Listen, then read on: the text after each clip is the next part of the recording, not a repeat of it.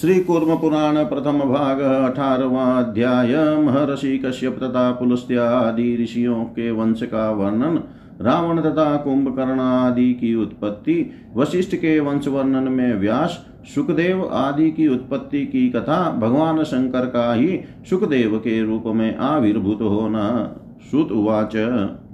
एतानुत्पाद्य पुत्रास्तु प्रजा संतान कारणात् कश्यपो गोत्रकामस्तु चचारसु महततप तस्य वै तपतोऽत्यर्थं प्रादुर्भूतो सुताविमो वत्सरश्चाशितश्चेव तावुभो ब्रह्मवादिनो। वत्सरानैर्ध्रुवो जज्ञैरेभ्यश्च सुमहायशा रेभ्यश्च जज्ञिरैरेभ्यः पुत्रः द्युतिमताम्बरः। च्यवनस्य सुतः पत्नी ने ध्रुवस्य महात्मनः सुमेधा जनयामाश पुत्रान् वैकुण्डपायिन असितस्यैकपर्णायां भ्रमिष्टसम्पद्यतः नाम्ना वै देवलः पुत्रो योगाचार्यो महातप। शाण्डिल्यानां परः श्रीमान् सुधिः प्रसादात् पार्वती शस्य योगमुत्तमाप्तवान्। शाण्डिल्यानि ध्रुवारेभ्यास्त्रय पक्षास्तु काश्यपः नरप्रकृतयो विप्रः पुलस्त्यस्य वदामिव। तृणाविन्दोः सुतः विप्रः नाम्ना त्विल्लविला स्मृतः पुलस्त्याय स राजर्षिस्तां कन्यां प्रत्यपादयत्। ऋषिस्त्वेलविलिस्तस्यां विस्रवः सम्पद्यतः तस्य पत्न्यश्चतस्रस्तु पौलस्त्यः कुलवर्धिका। पुष्पोत्कटा च राका च कैकशी देववर्णिनी रूपलावण्यसम्पन्नास्तासां वै शृणुतः प्रजा। ज्येष्ठं वैश्रवणं तस्य शुशवे देवरूपिणी कैकशी जनयतः पुत्रं रावणं राक्षसाधिपम् कुम्भकर्णं शूर्पणखां तथैव च विभीषणं पुष्पोत्कटा व्यजनयत पुत्रान् विस्रवशः शुभान्। महोदरं प्रहस्तं च महापार्श्वं खरं ततः कुम्भिनशीं तथा कन्यां राकायां शृणुतः प्रजा। त्रिशिरादूषणश्चैव विद्युज्जीव्यो महाबलः इति एते क्रूरकर्माणः पौलस्त्यः दश सर्वे तपोबलोत्कृष्टा रुद्रभक्ताः सुभीषण। पुलहस्य मृगः पुत्रः सर्वे व्यालाश्च दंस्त्रिणः, भूतः पिशाचा सर्पाश्च शुकराहस्तिनस्तथा अनपत्यः क्रतुस्तस्मिन् स्मृतो वैवस्वते अन्तरे मरीचे कश्यपः पुत्रः स्वयमेव प्रजापति। भृगोरप्यभवचक्रोदित्याचार्यो महातपः स्वाध्याययोगनिरतो हरभक्तो महाद्युति। अत्रे पत्न्यो भवतवह्व्यः सौदर्यास्तः पतिव्रतः कृशाश्वस्य तु विप्रेन्द्रा घृताच्यामिति मे श्रुतम् शतासु जनयामास स्वस्त्यात्रेयान्महोजश वेदवेदाङ्गनिरस्नास तपसात् किल्बिषान् नारदस्तु वसिष्ठाय ददो देवीमरुन्धतीम् उद्रवरेतास्तत्र मुनिशापाददक्षस्य नारद। हर्यश्वेषु तु नष्टेषु मायया नारदस्य तु शशाप नारदं दक्षक्रोधसरङ्कलोचन यस्मान् मम सुतः सर्वे भवतो मायया द्विज क्षयं नीतास्त्वशेषेण निरपत्यो भविष्यति। अरुन्धत्यामवशिष्ठस्तु शक्तिमुत्पादयत्सुतं शक्तेः पराशरः श्रीमान् सर्वज्ञस्तपतां वर। आराध्य देवदेवेशमीशानं त्रिपुरान्तकं लेभे त्वप्रतिमं पुत्रं कृष्णद्वैपायनं प्रभुं द्वैपायनाच्छुको जज्ञे भगवानेव शङ्कर अंशांशेनावतीर्योर्व्यां स्वहं प्राप परं पदम् शुकस्याप्यः भवनपुत्रः पञ्चात्यन्ततपस्विनः भूरिश्रवा प्रभु शम्भु कृष्णो गौरश्च पञ्चम कन्या कीर्तिमती चेव योगमाता धृतव्रता। एते अत्र वंश्यां कथिताः ब्राह्मणां ब्रह्मवादिनाम्। अतः उद्रवं निबोध्वं कश्यपाद्राजसन्ति सन्तति सन्ततिम्।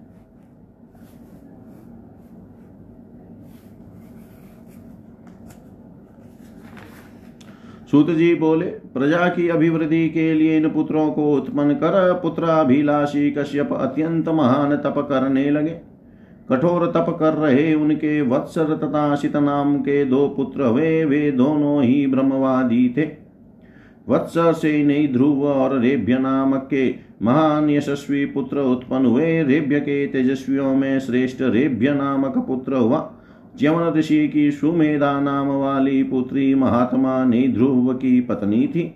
सुमेधा ने कुंडपाही पुत्रों को उत्पन्न किया। असित की एक पर्णा नामक पत्नी ने ब्रह्मिष्ट पुत्र की ब्रह्मिष्ट पुत्र को उत्पन्न किया। जो देवल नाम वाले थे, वे योग के आचार्य महान तपस्वी। शांडिल्यों में श्रेष्ठ श्रीमान सभी तत्वार्थों को जानने वाले तथा विद्वान थे पार्वती के पति भगवान शंकर की कृपा से उन्होंने श्रेष्ठ योग प्राप्त किया। शांडिल्य ने ध्रुव तथा रेभ्य ये तीनों शाखाएँ कश्यप वंशीय और मानव प्रकृति वाली है। ब्राह्मणों, आपको अब पुलस्त्य ऋषि के वंश को बताता हूँ।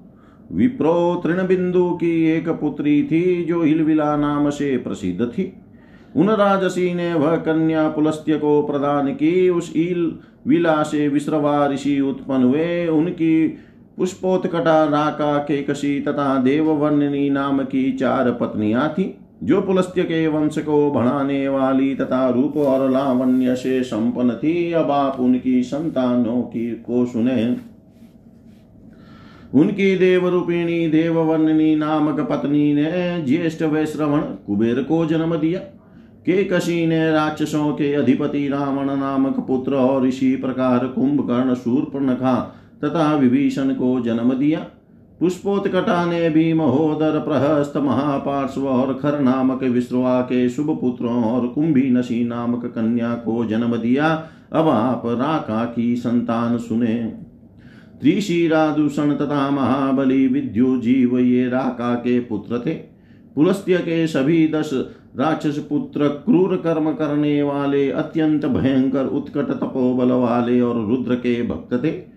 मृगव्याल दाढ़ों वाले, प्राणी, भूत पिशाच, सर्प, शुकर तथा हाथी, ये सभी पुलह ऋषि के पुत्र हैं।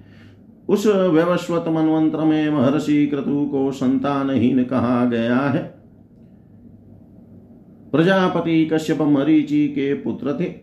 भृगु के भी शुक्र नामक पुत्र हुए जो देत्यों के आचार्य महान तपस्वी स्वाध्याय तथा योग परायण अत्यंत तेजस्वी और शंकर के भक्त थे। श्रेष्ठ ब्राह्मणों, अत्रि की बहुत सी पत्नियाँ थी। वे पतिव्रता तथा आपस में बहने थी। हमने सुना है कि वे घृताची से उत्पन्न कृषाश्व की पुत्रियाँ थी। उन्होंने उन पत्नियों से महान ओजस्वी वेद वेदांग परायण और तपस्या द्वारा अपने पापों को नष्ट करने वाले कल्याणकारी आत्रेय स्वस्थ्यात्रेयों को उत्पन्न किया। नारद ने देवी अरुंधति को वशिष्ठ के लिए प्रदान किया। दक्ष के साप से नारद मुनि उद्रव रेता हो गए। नारद की माया से हर्यश्वों को नष्ट हो, हर हर्यश्वों के नष्ट हो जाने पर क्रोध से लाल आँखों वाले दक्ष ने नारद को इस प्रकार साप दिया। द्विज द्विज चूँकि आपकी माया से मेरे सभी पुत्र सभी प्रकार से विनाश को प्राप्त हो गए, अतः आप भी संतान रहित होंगे। वशिष्ठ ने अरुंधति से शक्ति नामक पुत्र उत्पन्न किया शक्ति के पराशर हुए जो श्री संपन्न सर्वज्ञ तथा तपस्वियों में श्रेष्ठ थे। उन्होंने त्रिपुर का नाश करने वाले देवाधिदेव शंकर की आराधना कर कृष्ण द्वेपायन नाम वाले अप्रतिम एवं शक्ति संपन्न पुत्र को प्राप्त किया। भगवान शंकर ही सुख नाम से द्वेपायन के पुत्र हुए पृथ्वी पर अपने अंशांश रूप से उत्पन्न होकर पुनः अपने परम पद को प्राप्त हुए। सुख के महान तपस्वी पाँच पुत्र हुए। वे भूरी श्रवा, प्रभु, शंभु, कृष्ण तथा पांचवे गौर नाम वाले थे। साथ ही कीर्तिमती नाम की एक कन्या भी हुई, जो योग माता और व्रत परायणा थी। इन ब्रह्मा इन ब्रह्मवादी ब्राह्मणों के वंशजों का यह वर्णन किया गया। आगे कश्यप से उत्पन्न क्षत्रिय संतानों का वर्णन सुनो। जय जय श्री कुर्म पुराणे षट्साहस्रयाम संहितायाम। पूर्व विभागे अष्टादशोऽध्याय सर्वं श्रीशां सदाशिवार्पणम् अस्तु। ॐ विष्णवे नमः। ॐ विष्णवे नमः। ॐ विष्णवे नमः। भाग प्रथमभाग उन्नीसवाध्याय सूर्यवंश वर्णन में वेवस्वत मनु की संतानों का वर्णन यूनाश्व को गौतम का उपदेश, महातपस्वी राजा वसुमना की कथा। वसुमना के अश्वमेध यज्ञ में ऋषियों तथा देवताओं का आगमन। ऋषियों द्वारा तपस्या की आज्ञा प्राप्त कर वसुमना का हिमालय में जाकर तप करना और अंत में उसे शिव पद की प्राप्ति। उवाच। अदितिः शुश्वे पुत्रमादित्यं कश्यपात प्रभुं तस्यादित्यस्य चैवासिदः भार्याणां तु चतुष्टयम्। संज्ञा राज्ञिः प्रवाच्छाया पुत्रास्तासां निबोधतः संज्ञा त्वास्त्रिः च शुशुवै सूर्यानमनुमनुत्तमम्। यमं च यमुनां चैव रागिरेवतमेव च प्रभा प्रभातमादित्या छाया श्रावणमात्मजम्। शनिं च तपतिं चैव विष्टिं चैव यथाक्रमम्। मनोस्तु प्रथमस्यासन नवपुत्रास्तु संयमा इक्ष्वाकुर्नभगश्चैव धृष्टशर्यातिरेव च। नरिष्यन्तश्च नाभागो ह्यरिष्टकारुषकस्तथा पृषग्ध्रश्च महातेजा नवैतैः शक्रसन्निभा। इला ज्येष्ठा वरिष्ठा च सोमवंशविवृद्धये बुधश्च गत्वा भवनं सोमपुत्रेण सङ्गता असुतसौम्यजं देवी पुरुरवः समुत्तमम्। पितॄणां तृप्तिकर्तारं बुधादितिः न श्रुतं। सम्प्राप्य पुस्त्वममलं शुद्ध्युम्नः इति विश्रुतः इलापुत्रत्रयं लेभे पुनः स्त्रीत्वं विन्दत। उत्कलश्च गयश्चैव विनीताश्वस्तथैव च सर्वे ते अप्रतिमप्रख्याः प्रपन्ना कमलोद्भवम्।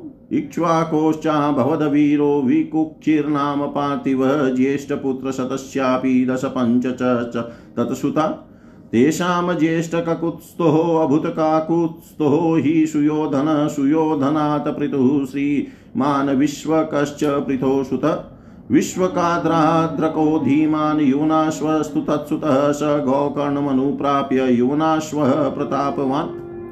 दृष्ट्वा तु गौतमं विप्रं तपन्तः मनलप्रभं प्रणम्य दण्डवतः भूमौ पुत्रकामो महीपति अपृचद कर्मणा केन धार्मिकं प्राप्नुयात् सुतम्। गौतम उवाच, आराध्य पूर्वपुरुषं नारायणमनामयं मनादिनिधनं देवं धार्मिकं प्राप्नुयात् सुतम्। यस्य पुत्रः स्वयं ब्रह्मा पौत्रशानीललोहिततमादिकृष्णमीशानमाराध्याप्नोति सत्सुतम् न यस्य भगवान् ब्रह्मा, प्रभावं वेति तत्त्वत, तमाराध्य ऋषिकेशं प्राप्नुया धार्मिकं सुतं स गौतमवचः श्रुत्वा यूनाश्वो महीपति आराधयन्मायोगं वासुदेवं सनातनम्। तस्य पुत्रो भवदवीरस्राव विस्तीरितः विश्रुतः निर्मिताश्रेण स्रावस्तिर्गौडदेशे महापुरी। तस्माच् बृहदस्वो भूत तस्मात् कुवलयाश्वकः धुन्धुमारत्वमगमद धुन्धुं हत्वा महाशुरम्। धुन्धुमारस्य तनयास्त्रय प्रोक्ता द्विजोतमा दृढाश्वचेव दण्डाश्च कपिलाश्वस्तथैव च दृढाश्वस्य प्रमोदस्तु हर्यश्वस्तस्य चात्मज हर्यश्वस्य निकुम्भस्तु निकुम्भात् सहताश्वक कृशाश्वश्च रणाश्वश्च सहताश्वस्य वै सुतौ युवनाश्वो रणाश्वस्य शक्रतुल्यबलो युधि कृत्वा तु वारुणीमिष्टिमृषीणां वै प्रसादत लेभे त्वप्रतिमं पुत्रं विष्णुभक्तमनुत्तमं मान्धातारं महाप्राज्ञं सर्वशस्त्रभृतां वरम् मान्धातु पुरुकुत्सोऽबुद्धम्बरीष्व अम्बरीश्च वीर्यवान् मुचुकुन्दश्च पुण्यात्मा सर्वे शक्रसमायुधि अम्बरीशस्य दायादो युवनाश्वोऽपरः स्मृतः हरितो युवनाश्वस्य हारिस्तत्सुतोऽभवत् पुरुकुत्सस्य दायादस्त्रः सदस्युर्महायशा नर्मदायां समुत्पन्न सम्भूतिस्तत्सुतोऽभवत् विष्णुवृधः सुतस्तस्य त्वनरण्यो भवत परभृदस्वोऽनरण्यस्य हर्यश्व तत्सुतो भवत्। सोऽतीव धार्मिको राजा कदमस्य प्रजापते प्रसादा धार्मिकं पुत्रं लेभे सूर्यपरायणम्। स तु सूर्यं सम्भ्यच्य राजा वसुमना शुभं लेभे त्वप्रतिमं पुत्रं त्रिधन्वानमरिन्दमम्। अयजचाश्वः मेधेन शत्रुनः जित्वा द्विजोतमा स्वाध्यायवान् दानशीलस्थितिक्षुधर्म तत्पर। ऋषयस्तु समाजग्मुर्यज्ञवाटं महात्मनः वसिष्ठकश्यपमुखः देवाश्चेन्द्रपुरोगमा। तान् प्रणम्य महाराज पपरच्छ विनयान्वितः समाप्य विधिवद यज्ञं वसिष्ठादीन द्विजोतमा वसुमना उवाच, किं स्विच्छ्रेयस्करतरं लोके अस्मिन् ब्राह्मणः सभा। यज्ञस्तपो वा सन्न्यासो भृतमे सर्ववेदिन। वसिष्ठुवाच अदित्यवेदान् विधिवत पुत्रानुत्पाद्य धर्मतः इष्ट्वा यज्ञेश्वरं यज्ञैर्गच्छेदवनमथात्मनावान् पुलस्त्य उवाच आराध्य तपसा देवं योगिनं परमेष्टिनं प्रव्रजेद विधिवद यज्ञैरिष्ट्वा पूर्वं सुरोत्तमान् पुलः उवाच, यमाहुरेकं पुरुषं पुराणं परमेश्वरं तमाराध्यं सहस्रांशु तपसा मोक्षमाप्नुयात्। जमदग्निरुवाच अजस्य नाभावध्येकमीश्वरेण समर्पितं बीजं भगवता येन स देवस्तपसेज्यते। विश्वामित्र उवाच, यो अग्निः सर्वात्मको अनन्तः स्वयं भूर्विश्वतो मुख। स रुद्रस्तपसोग्रेण पूज्य, पूज्यते नेतरेर्मखे। भरद्वाजुवाच यो यज्ञैर्युज्यते देवो जातवेदा सनातनः स सर्वे देवततनुः पूज्यते तपसेश्वर अत्रिरुवाच। यतः सर्वमिदं जातं, यस्यापत्यं प्रजापतिः तपः सुमहादास्ताय पूज्यते स महेश्वर। गौतम उवाच, यतः प्रधानपुरुषो यस्य शक्तिमयं जगतः स देवदेवस्तपसा पूजनीयः सनातन। कश्यप उवाच, सहस्रनयनो देवः साक्षी स तु प्रजापतिः प्रसीदति महायोगी पूजितः तपसा पर। क्रतुर्वाच प्राप्त्याध्ययनयज्ञस्य लब्धपुत्रस्य चैव हीनान्तरेण तपः। कश्चिद्धर्मं शास्त्रेषु दृश्यते। इत्याकर्ण्य स राजर्षिस्तान् प्रणम्याति हृष्टधि विसर्जयित्वा सम्पूज्य त्रिधन्वान् त्रिधन्वान्मथाब्रवीत्। आराधयिष्यै तपसा देवमेकाक्षराव्यहं प्राणं बृहन्तं पुरुषमादित्यान्तरः संस्थितम् त्वं तु धर्मरतो नित्यं पालये तदतन्द्रितः चातुर्वण्णसमायुक्तम् अशेषं क्षितिमण्डलम्। एवमुक्त्वा स तद्राज्यं निधायात्मभवे नृपः जगामारण्यमनघस्तपश्चतुर्मनुत्तमम् हिमवचि करे रम्ये देवदारुवने शुभे कन्दमूलफलाहारो मुन्यने रजयतः मुन् मुयुन्यनेर्यजतः सुरान्। संवत्सरः शतं साग्रं तपो निधूर्तकल्मष जजाप मनसा देवीं सावित्रीं वेदमातरम्। तस्यैव जपतो देव स्वयंभू परमेश्वर, हिरण्यगर्भो विश्वात्मा तं देशमगमतः स्वयं दृष्ट्वा देवं समायान्तं विश्वतो मुखं ननाम शिरसा तस्य पादयोर्नाम कीर्तयन्। नमो देवादिदेवाय भ्रमणे परमात्मने हिरण्यमूर्तये तुभ्यं सहस्राक्षाय वेदसे। नमो धात्रे विधात्रे च नमो वेदात्ममूर्तये साङ्ख्ययोगादिगम्याय नमस्ते ज्ञानमूर्तये। नमस्त्रिमूर्तये तुभ्यं स्रष्ट्रै सर्वार्थवेदिने पुरुषाय पुराणाय योगिनाम गुरुवे नमः। ततः प्रसन्नो भगवान् विरिञ्चो विश्वभावन। वरं वरयव भद्रं ते वरदोऽस्मित्यभाषत राजोवाच, जपेयं देवदेवेश, गायत्रीं वेदमातरं, भूयो वशशतं साग्रं, तावदायुर्भवेन्मम। बाढमित्याह विश्वात्मा समालोक्य नराधिपं स्पृष्ट्वा कराभ्यां सुप्रीतः तत्रैवान्तरधीयत। सोऽपि लब्धवरः श्रीमान् जजापातिः प्रसन्नधि शान्तस्त्रीः शवनस्नायि कन्दमूलफलासन तस्य पूर्णे वर्षशते भगवानुग्रदीदिति प्रादुराशिन् महायोगी भानो मण्डलमध्यत तं दृष्ट्वा वेदविदुषं मण्डलस्थं सनातनं स्वयं भुवनाद्यन्तं ब्रह्माणं विस्मयं गत। तुष्टाववेदिकेर्मन्त्रैः सावित्र्या च विशेषतः क्षणाद पश्यतः पुरुषं तमेव परमेश्वरम् चतुर्मुखं जटामौलिमष्टहस्तं त्रिलोचनं चन्द्रावयवलक्ष्माणं नरनारीतनुं हरम् भाषयन्तं जगतकृत्सनं नीलकण्ठं स्वरश्मिभिः रक्ताम्बरधरं रक्तं रक्तमाल्यानुलेपनम् तदभावभावितो दृष्ट्वा सद्भावेन परेण हि ननाम शिरसा रुद्रं सावित्र्यानेन चेव हि नमस्ते नीलकण्ठाय भास्वते परमेष्टिने त्रयीमयाय रुद्राय कालरूपाय हेतवै। तदा प्राह महादेवो राजानां प्रीतमानस। इमानि मे रहस्यानि, नामानि शृणु चानग। सर्ववेदेषु गीतानि, संसारसमनानि तु नमस्कुरुष्व नृपते एभिर्मा सततं शुचि, अध्यायं शतरुद्रियं, यजुषां सारमुद्धृतं जपस्वानन्यचेतस्को मया शक्तमना नृप ब्रह्मचारी मिताहारो भस्मनिष्ठसमाहित जपेदामरणादरुद्रं स याति परमं पदम्। इति उक्त्वा भगवान् रुद्रो भक्तानुग्रकाम्यया पुनः संवत्सरशतं राज्ञै हि आयुर्कल्पयत्। दत्त्वास्मै ततः परमज्ञानं वैराग्यं परमेश्वर क्षणादन्तर्धरे रुद्रस्तदभूतमिवावभवत् राजापि तपसा रुद्रं जजापानन्यमानस भस्मच्छन्नि श्रवणं स्नात्वा शान्तसमाहित।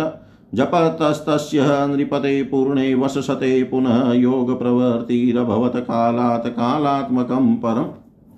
विवेश तद्वेदसारं स्थानं वै परमेष्टिनः भानोषमण्डलं शुभ्र ततो यातो महेश्वरम्। यः पटे शृणुयाद वापि राज्ञश्चरितमुत्तमं सर्वपापविनिर्मुक्तो ब्रह्मलोके महीयते सर्वपापविनिर्मुक्तो ब्रह्मलोके महीयते।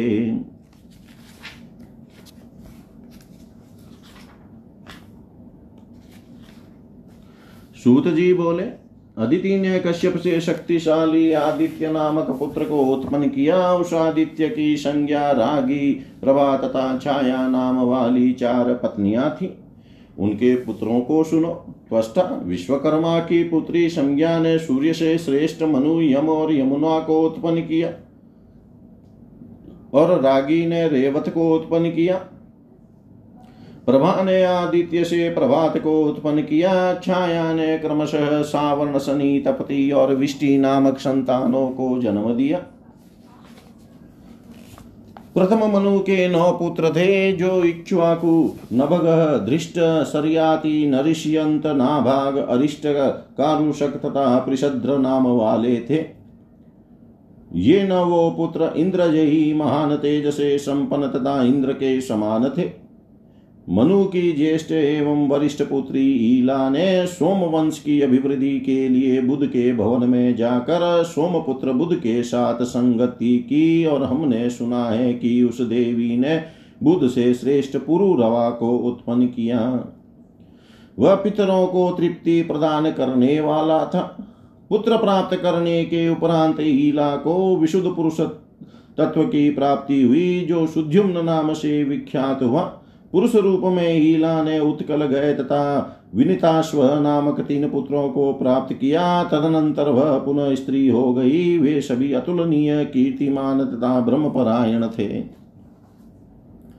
मनु के ज्येष्ठ पुत्र इक्ष्वाकु से विकुची नामक वीर राजा वे विकुक्षी सौ पुत्रों में ज्येष्ठ थे। उनके पंद्रह पुत्र हुए। उनके ककुत्स्थ सबसे बड़े थे। ककुत्स्थ का पुत्र सुयोधन था सुयोधन से श्रीमान पृथु उत्पन्न हुए और विश्वक पृथु के पुत्र थे। विश्वक से बुद्धिमान आर्द्रक हुए और उनके पुत्र यूनाश्व हुए, प्रतापी वे यूनाश्व गौकर्ण तीर्थ में गए। वहाँ तप कर रहे अग्नि सदृश विप्र गौतम का दर्शन कर पुत्र प्राप्त की। प्राप्ति की इच्छा से यूनाश्व ने भूमि में दंडवत प्रणाम किया और उनसे गौतम से पूछा, भगवान, किस कर्म के द्वारा धर्मात्मा पुत्र को प्राप्त किया जा सकता है? गौतम ने कहा, आदि और अंत से रहित अनामय पूर्व पुरुष नारायण देव की आराधना से धर्मात्मा पुत्र की प्राप्ति होती है। जिनके पुत्र स्वयं ब्रह्मा है और जिनके पौत्र नील लोहित शंकर है, उन आदि कृष्ण ईशान की आराधना आराधना से मनुष्य सतपुत्र प्राप्त करता है। भगवान ब्रह्मा भी जिनके प्रभाव को तत्वतः नहीं जानते हैं, उन ऋषिकेश की आराधना से धार्मिक पुत्र को प्राप्त करना चाहिए।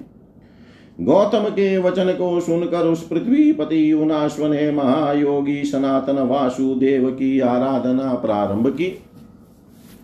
आराधना के फल स्वरूप उसका वीर पुत्र हुआ, जो श्रावस्ती इस नाम से विख्यात हुआ। उसने गौड़ देश में श्रावस्ती नामक महापुरी का निर्माण उससे श्रावस्ती से वृदस्व उत्पन्न हुए और उससे कुला कुवलयाश्वक उत्पन्न हुए धुंधु नामक महान असुर को मारने के कारण वे धुंधु मार के नाम से प्रसिद्ध हुए श्रेष्ठ द्विजों धुंधु मार के तीन पुत्र कहे गए हैं दृढ़ाश्व दंडाश्व तथा कपिलाश्व।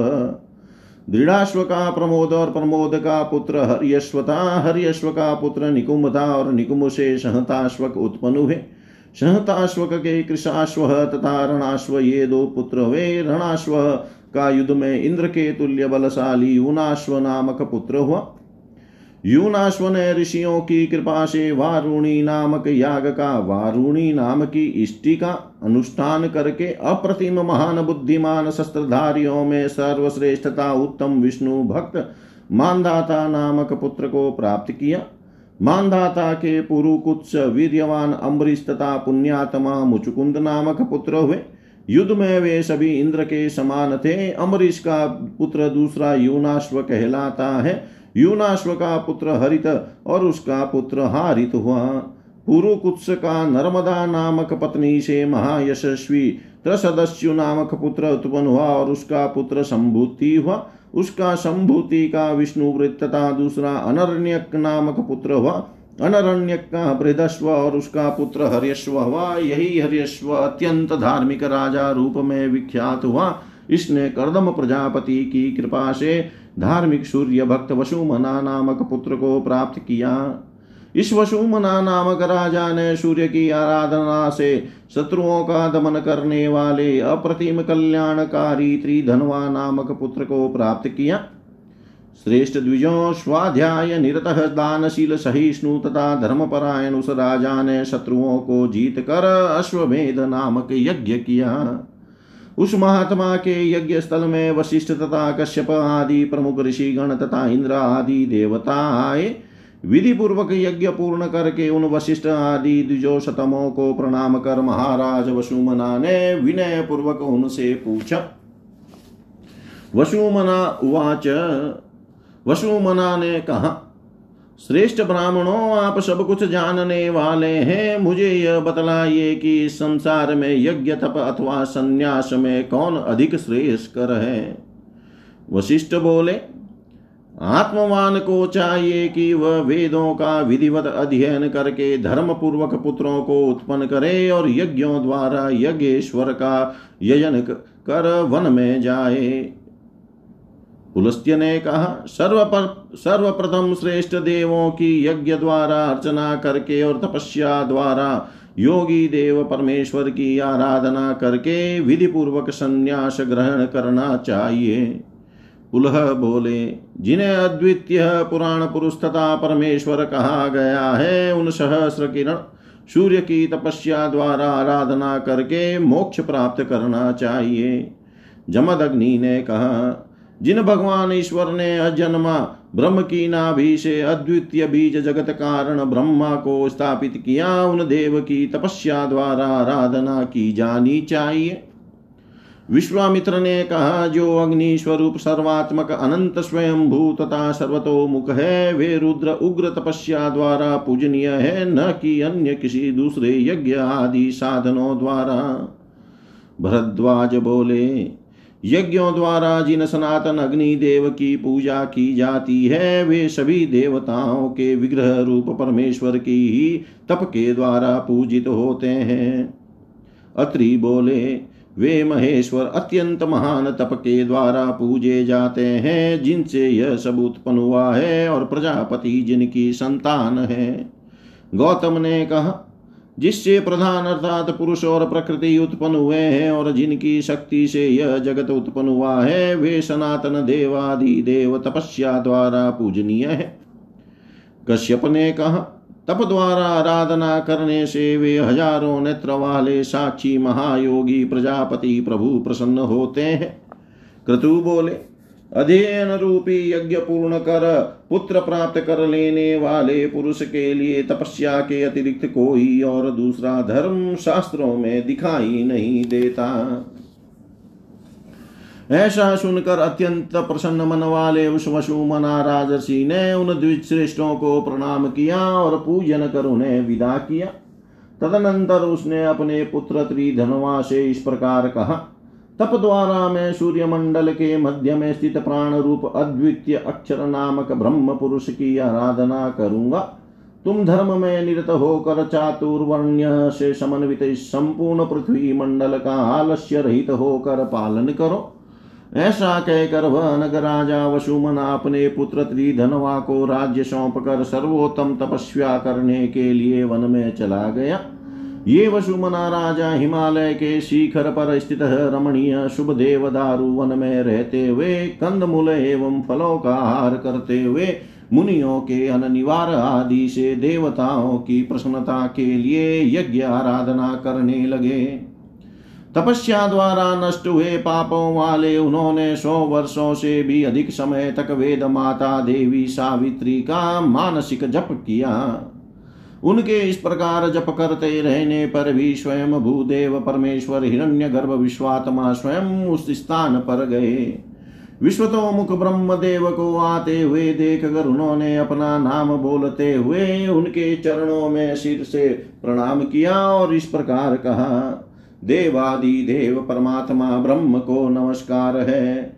सहस्र नेत्रों वाले हिरण्य मूर्ति आप वेदा को नमस्कार है। धाता और विदाता को नमस्कार है। वेदात वेदात्म मूर्ति को नमस्कार है। सांख्य तथा योग द्वारा ज्ञात होने वाले ज्ञान मूर्ति को नमस्कार है। सभी अर्थों के ज्ञाता, सृष्टिकर्ता, त्रिमूर्ति रूप आपको नमस्कार है। योगियों के गुरु, पुराण पुरुष को नमस्कार है। तब प्रसन्न होकर विश्व भावन भगवान ब्रह्मा ने कहा, वर मांगो, तुम्हारा कल्याण हो, मैं तुम्हें वर दूँगा।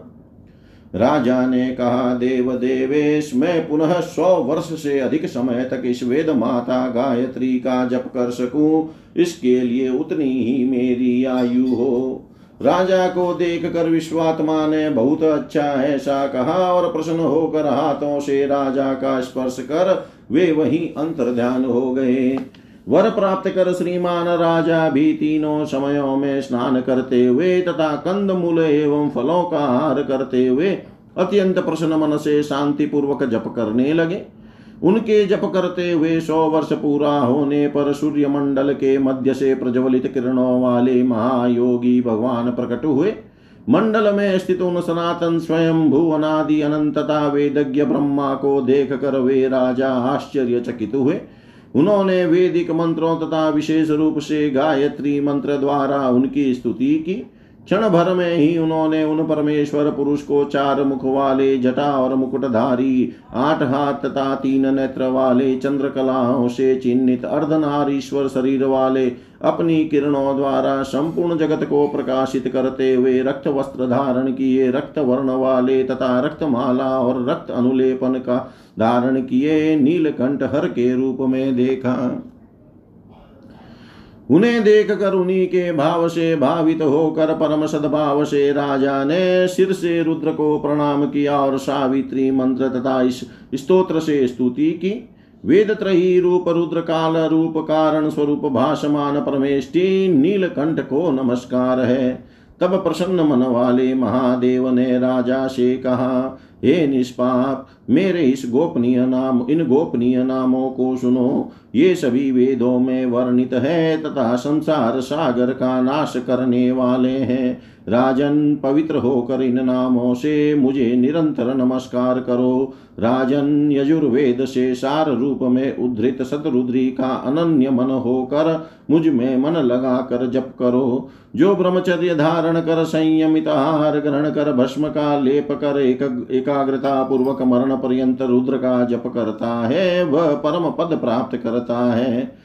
ऐसा कहकर भक्त पर अनुग्रह करने की इच्छा से भगवान रुद्र ने राजा की आयु पुनः सौ वर्षों तक कर दी। राजा वसुमना को परम ज्ञान और वैराग्य प्रदान कर परमेश्वर रुद्र क्षण भर में ही अंतर ध्यान हो गए। यह एक आश्चर्य ही हुआ। राजा ने भी तीनों कालों में स्नान कर, भस्म धारण कर, शांत और एकाग्रता पूर्वक अनन्य मन से तपस्या द्वारा रुद्र का जप किया। जप करते हुए उन राजा के पुनः सौ वर्ष पूरे हो जाने पर उसमें योग की प्रवृत्ति हुई और यथा समय उन्होंने श्रेष्ठ कालात्मक परमेष्टि उस वेद सार नामक स्थान को प्राप्त किया जो सूर्य का शुभ्र मंडल है। तदनंतर वे महेश्वर को प्राप्त हुए। राजा के सुतम चरित्र को जो पढ़ता है अथवा सुनता है, वह सभी पापों से मुक्त होकर ब्रह्मलोक में प्रतिष्ठा प्राप्त करता है। जय जय श्री कुर्म पुराणे षट्साहस्रयां संहितायां पूर्वविभागे एकोनविंशो अध्याय। सर्वं श्रीशां सदाशिवार्पणम् अस्तु। ॐ विष्णवे नम, ॐ विष्णवे नम, ॐ विष्णवे नमः। श्रीकुर्मपुराण विश्वाध्याय। इक्ष्वाकु वंश वर्णन के प्रसंग में श्री राम कथा का प्रतिपादन श्री राम द्वारा सेतु बंधन और रामेश्वर लिंग की स्थापना शंकर पार्वती का प्रकट होकर रामेश्वर लिंग के महात्म्य को बतलाना श्री राम को लव कुश पुत्रों की प्राप्ति तथा इक्ष्वाकु वंश के अंतिम राजाओं का वंश वर्णन इस पर हम कल स्वाध्याय करेंगे। ओम पूर्ण मद पूर्णमद पूर्णमिदम पूर्णात्, पूर्णमुदच्यते। पूर्णस्य पूर्णमादाय पूर्णमेवावशिष्यते। ॐ शान्ति शान्ति शान्ति।